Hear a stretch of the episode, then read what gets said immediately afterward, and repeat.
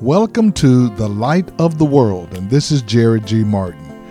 Recently, in our culture, we are experiencing some tough times. There's mass school shootings of elementary school children, there's road rage, assaults, there's robberies, there's theft, and there are all kind of things going on. I believe that we are experiencing the result of fatherlessness and the breakdown of the family structure over the last generation. Today and for the next few days, I'm going to be sharing messages about fathers and the influences that the fathers can have in the life of their children that changes our culture. If you are a man, I want you to listen to this message today. And if you're a woman, I want you to call the man in your life and tell him to listen to this message as we walk in the light of God's Word. There's a story that a man tells who asked three stonemasons what they were doing. The first man said he was laying bricks. The second man described his work as building a wall. But it was the third man who explained the purpose of his labor. And he says, I am building a great cathedral you ask the same question to a group of fathers about what they're doing in their family, and some just say, I'm just trying to make it. Others will say, I'm just trying to uh, provide for my family. But then there are some that will say, I'm trying to, I am building a legacy and a heritage for the future with my family.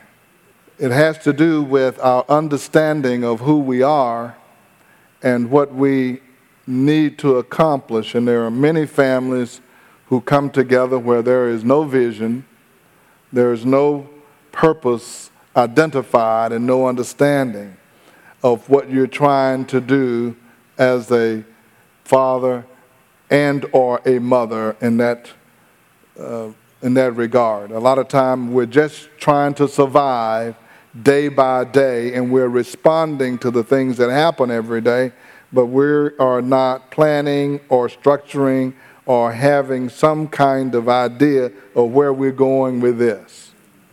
As we see the family structure disintegrating over this last generation, we, the family, is in dire need of retooling and getting ourselves back on track. The family is in, in perilous shape. There are many families where there is no father in the home at all. And the mother is doing the best she can to um, train the children, take care of the family, provide for the family. But there is a deficiency in the family when there is no father in the home. There is a deficiency. And we are seeing it in our culture and in this generation. There are men who are getting married that never had any man trainer. And the women are wondering why they have to be the leader in the home and why they have to um, take care of the family business, while they're the ones that are, are saying, Baby, you going to go to work today? But he has no man training. So I want to talk about the influence of the father. Fathers have great power to shape the emotional, the psychological, and spiritual health of the children the Father has great power to do that. A recent Reader's Digest article called Life Without Father shared some informing words on the lasting influence on the, of, of a father on the lives of his children. The article said this In the early years, more than two thirds of all children prefer to play with their fathers. They prefer to play with their fathers over their mothers.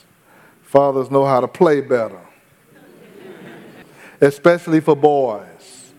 You know, for the boys, we throw them up in the air And the mothers say, oh, don't do that. Well, we say, He's all right. We, get, we just toughening him up. Playing with the father is very important in teaching children the importance of self-control. Children who roughhouse with their fathers quickly learn that biting and kicking and other forms of physical violence are not acceptable. Can't do that. Uh, mothers wonder why children re- respond different to the father's voice. They do. When they can hear that masculine voice, they respond differently. Are you aware of the father's influence or are you surprised by the father's influence? If you had a, a family where there's a mother and a father, your father uh, influenced you differently. God's word tells us about the interrelationship between the father and his children. There's a scripture in Psalm 127 that says, Sons are a heritage from the Lord. Children are a heritage from the Lord. Children a reward from him. Like arrows in the hand of a warrior are sons born in one's youth. Blessed is the man whose quiver is full of them. Blessed is the man whose quiver is full of children. And a man with his sons and a man with his daughters uh, is a powerful influence. God expects the man to be the primary influence in the family. When you look through the scriptures, when Solomon is talking in, in Proverbs about instructing your children, he's talking a lot about the father's instructions in the family, the father's instructions.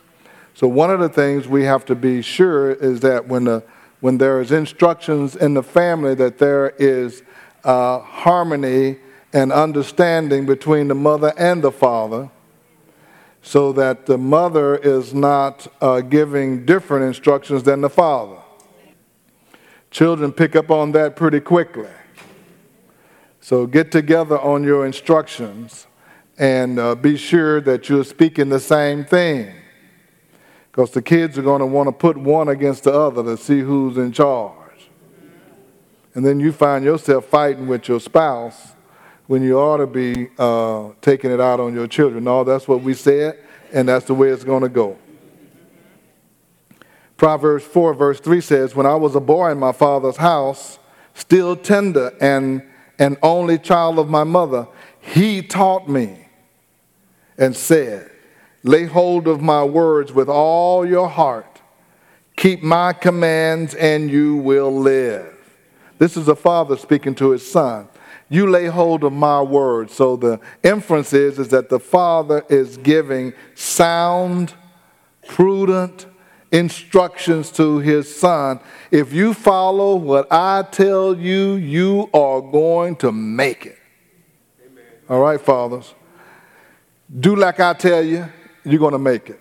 Do exactly as I say. Follow my commands. Follow my words. I am giving you some information that you are going to make it and you are going to succeed. Follow my words. And uh, I'm looking at guys now saying, I don't know. No, follow you. You ought to have some basic, primary um, principles that you can instill in the lives of your children that if they would do that, they're going to be fine. And if you're not doing that, Father, you're not doing your job. The mother ought not be the only one trying to get him information. You ought to say, No, listen, I'm going to give you step one, step two, and step three. You don't have to be the smartest person in the world to be able to do that. You can be fundamental, you can be simple, but you need to give some instructions in your house. So, Father, if you have small kids, say, hey, listen, this is the, this is the rule and this is the commands I'm laying down so that you follow these, you're going to be fine. I still remember some of the uh, commands of my father that influenced us. And he had seven boys and one girl. And my father was not um, highly educated, he went to the seventh grade, but he was intelligent. He had good sense. We used to call it common sense. So he would instruct us in that neighborhood where people didn't think that you could succeed in life. And he would tell us that I am going to instruct you so you can have a successful life. And the first thing he would t- he taught us and influenced us is with a work ethic. You need to work and work hard. And I remember him saying, if a man won't work, he will steal. And if he steal, he will kill. Now, he wasn't talking to men, he's talking to little boys. If a man won't work, he gonna steal. Because he still wants stuff. And I don't want you going around stealing, so guess what you're gonna do? Some work. And it wasn't none of this. They too young to do all of that. Don't, don't put them to work. Mama didn't say, don't let them do all that. It's hot outside. Make him work. You need a work ethic. You're going to know how, because you're going to need to work for your family and not just work. Be a good worker, be a diligent worker, be a consistent worker, be a dedicated worker. And my job is to teach you how to work. Because if you work, I know if you work, you can make it. You'll get a job. You'll, you'll be a good worker, a good employer, employee on a job, and you'll always have some money coming in because you will know how to work. So I, I, I learned how to work. We had to work. We had a shoe shine route we bought some t- little tools and some leather and started, started a little leather uh, making keychains and, and wallets, me and my brothers. We cut yards. We sold peanuts. And when I was 13, then I got a real job. That was before I was 13. But we were working. You know why? Because he said, I'm not giving you any money. You got to earn your money. I ain't give you no money. By the time he'd give you a dollar, you could have unsold uh, 50 or uh, 75 soda bottles. By the time he gave you a dollar, I got through talking about it. You say, I can go hustle up some soda bottles. I can make some money by the time I got to listen to all of that. So don't give them everything they want. Tell them you have to work in life to get what you want. I'm not giving that to you. Go cut a yard, pull some flower, weeds out of the flower bed, do something. See, because when you give them something all the time, what are they going to look for? An enablement all the time. Somebody's supposed to give me something. It ain't like that when you get out in the world. This is Jerry G. Martin, and I certainly hope that you have enjoyed listening to these messages about fathers and the father's influence on the family. God put fathers in the family. In fact, Adam was the first father, and God honored him, and God gave the man instructions and the responsibility to lead the family.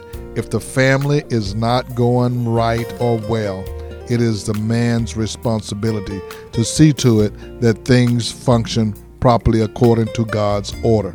If you would like to hear today's message again, you can go to our podcast at The Light of the World Daily with Jerry G. Martin. Again, The Light of the World Daily with Jerry G. Martin. You will be able to hear today's message as well as previous messages aired on this station. And I want to take the moment to invite every man to join me on Father's Day. If you're not connected in a church, I want you to come and join me. This year, Father's Day and Juneteenth is on the same day.